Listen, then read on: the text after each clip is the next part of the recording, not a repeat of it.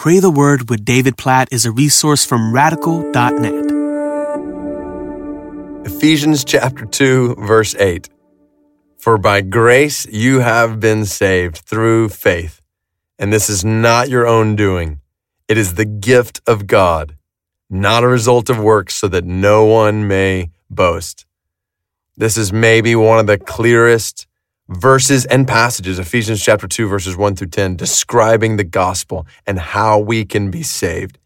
I would even just real quick give you a, a quick gospel acrostic. So think G O S P E L based on Ephesians 2 here. So G, think God's character.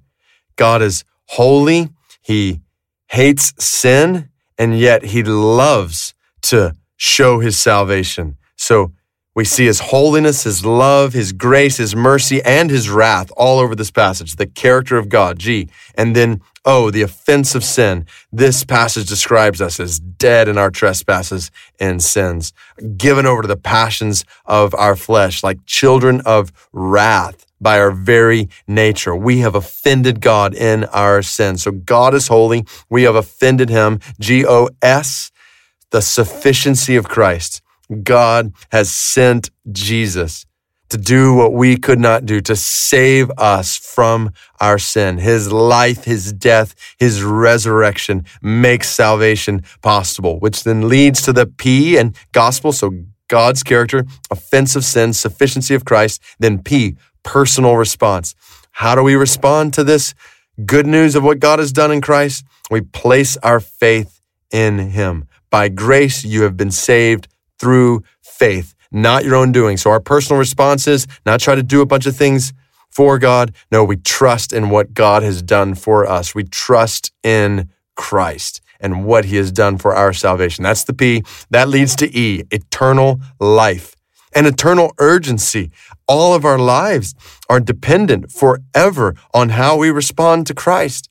And so we're provoked to trust in Him today, to call other people to trust in Him today, because life and death, eternal life and everlasting death hang in the balance. Heaven and hell hang in the balance with how we respond to Christ. Eternal life, eternal urgency, G O S P E, all of that leads to L, life transformation.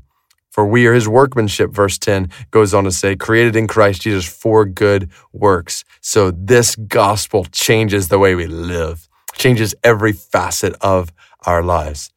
G O S P E L, God's character, the offense of sin, the sufficiency of Christ, personal response to Him, eternal urgency, and how we respond to Him that then leads to life transformation. Oh God, we praise you for this gospel. We praise you for saving us by grace through faith. This is a gift from you for which we give you glory. And we pray today as we praise you, thank you for the gospel. We pray that you would help us to spread this gospel. God, help us today to sow seeds of the gospel around us, to speak about your character, to speak about the offense of sin, to speak to others about the sufficiency of Christ, of who Jesus is to call others to personally respond to Christ. God, help us not just to share information about Jesus. God, help us to persuade people to trust in Jesus by the power of your Spirit to do that, knowing that their eternity hangs in the balance.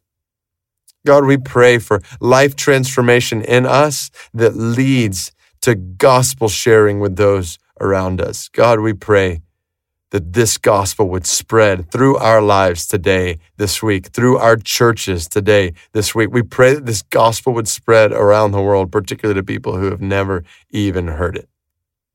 In Jesus' name, we praise you for the gospel and we pray that you would use our lives for the spread of the gospel.